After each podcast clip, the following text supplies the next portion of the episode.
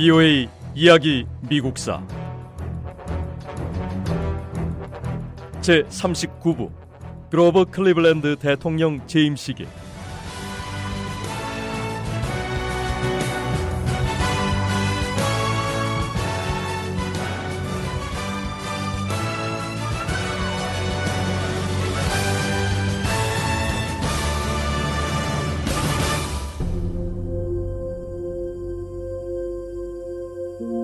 인민당은 전당대회를 통해 민주당과의 연합 문제를 해결했습니다. 인민당과 민주당 모두 윌리엄 제닝스 브라이언을 대통령 후보로 결정했습니다. 두 당 모두 부통령은 각각 다른 독자적인 후보를 내세웠습니다. 결국 윌리엄 제닝스 브라이언은 두 개 정당의 후보로 1896년 대통령 선거에 나서게 됐습니다.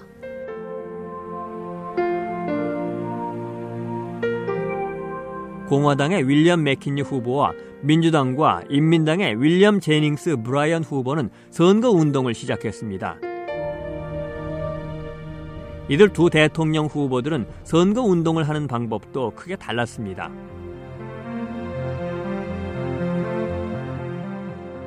공화당의 윌리엄 맥킨리 후보는 선거 운동을 위해 다른 주들을 방문하거나 연설을 하기 위해 이동하지 않았습니다. 맥킨리 후보는 유권자들을 먼저 찾아다니지 않았습니다.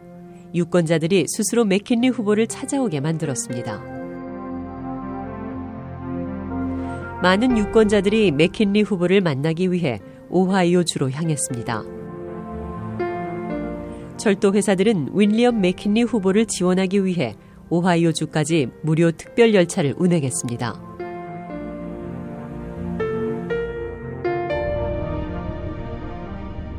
열차가 도착하면 밴드가 연주되면서 지지자들은 함께 걸어서 윌리엄 맥켄리 후보의 집까지 행진합니다. 맥켄리 후보는 밖으로 나와 단체 대표의 지지 연설을 듣고 짧은 연설을 한 다음 박수를 나눈 다음 헤어집니다. 지지자들이 떠나고 나면 또 다른 지지자들이 찾아오고 떠나고 나면 또 다른 지지자들이 찾아옵니다. 똑같은 행사가 매일 벌어집니다. 맥키니 후보 집 앞에서 말이죠.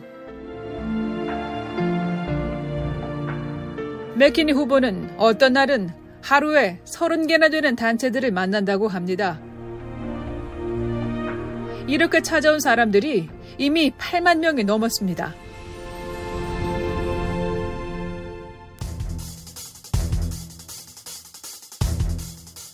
공화당의 윌리엄 맥킨리 후보가 자신의 집에 머물면서 찾아오는 유권자들을 만나는 동안 윌리엄 제닝스 브라이언은 전국을 다니며 선거운동을 벌였습니다. 브라이언 후보는 전국 27개 주를 방문하고 500만 명의 유권자들 앞에서 연설을 했습니다. 브라이언 후보는 민주당은 자금이 충분하지 않기 때문에 자신이 발로 뛰면서 직접 유권자들을 만날 수밖에 없다고 설명했습니다. 윌리엄 제닝스 브라이언 후보는 선거운동에 65만 달러를 썼고 공화당의 윌리엄 맥킨리 후보는 350만 달러를 썼습니다.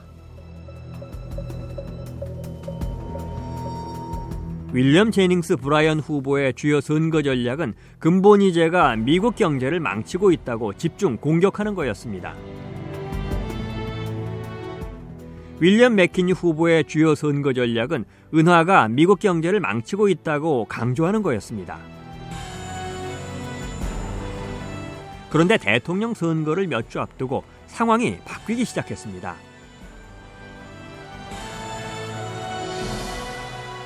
시장에서 거래되는 밀 가격이 몇 년 만에 처음으로 올랐습니다. 불황이 개선될 여지가 보이기 시작하면서 윌리엄 맥키니 후보를 지지하는 사람들이 점점 늘어나고 있습니다.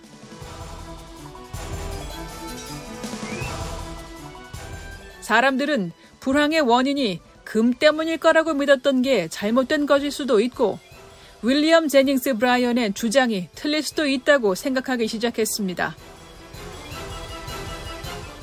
사실 저도 일반 서민의 입장에서 은이 화폐로 사용되길 바라고 있고 또 근본 위제 때문에 불황을 겪고 있다고 믿었는데요. 요즘 경기가 나아지는 걸 보면 꼭 금 때문만은 아닌 것 같다는 생각이 들어요.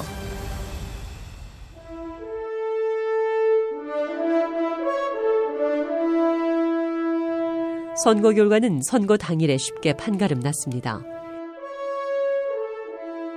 공화당의 윌리엄 맥킨리 후보는 270명의 선거인단 표를 확보했습니다. 인민당과 민주당의 공동 후보인 윌리엄 제닝스 브라이언은 176명의 선거인단 표를 얻었습니다. 브라이언 후보는 맥킨리 후보에게 당선을 축하한다는 말을 전했습니다. 윌리엄 제닝스 브라이언은 지지자들에게 만약 자신들이 주장하는 음본위제가 옳은 길이라면 4년 뒤에는 반드시 승리할 수 있을 거라며 다음 선거를 준비하자고 말했습니다. 윌리엄 맥킨리의 당선은 미국 경제에 새로운 생명을 불어넣었습니다. 맥킨리 의원이 대통령에 당선되고 한 달 만에 어떤 기업에서 자료를 공개했는데 상품 매출과 소비자 구매가 크게 늘었다고 보고했습니다. 이 자료는 상품에 대한 수요가 증가하면서 불황일 때 폐쇄 조치됐던 공장들이 재가동하게 됐다고 분석했습니다.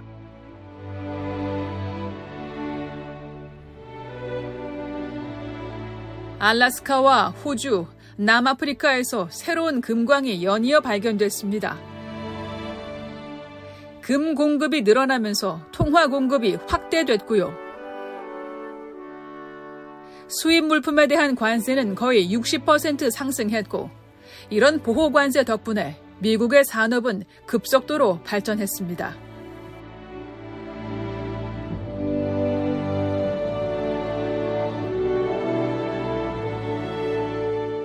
불황은 이제 끝났습니다.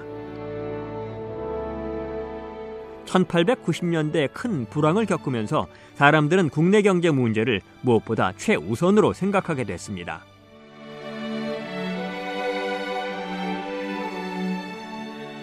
사실 19세기 후반의 미국은 다른 나라 문제에 신경 쓸 겨를이 없었습니다. 국내에서 처리해야 할 문제들이 쌓여 있었습니다. 이 시기 미국은 남북전쟁의 후유증에서 회복되는 중이었고 서부 지역으로 더 확대돼 나가고 있었습니다. 미국의 산업은 계속 발전됐습니다. 생산량이 늘어나면서 다른 나라들과의 교역을 확대했고 국가 이익을 지키기 위해 새로운 외교 정책이 필요했습니다.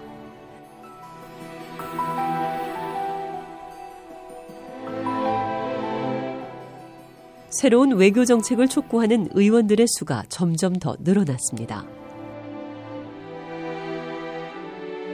메사추세츠주 출신의 헨리 캐보트 로지 의원도 새로운 외교 정책을 요구했습니다.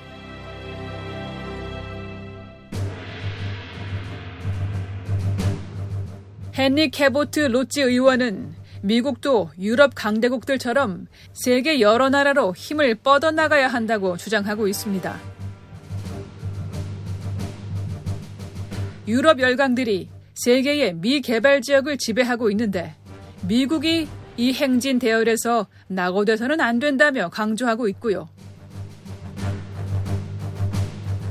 또 어떤 의원은 세계 무역은 미국의 것이 되어야 하고 조만간 그렇게 될 거라고 얘기하고 있습니다.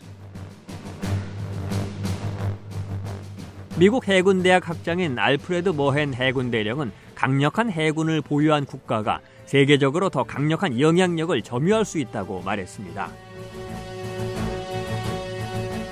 알프레드 머헨 대령은 역사적으로 강대국들은 전쟁 중이 아닐 때에도 무력으로 바다를 지배해서 군사나 통상, 항해에 대해 해상에서 권력을 가지는 막강한 제해권을 보유했다면서 미국도 강대국이 되길 바란다면 제해권을 확보해야 한다고 말했습니다. VO의 이야기 미국사 다음 시간에 계속됩니다.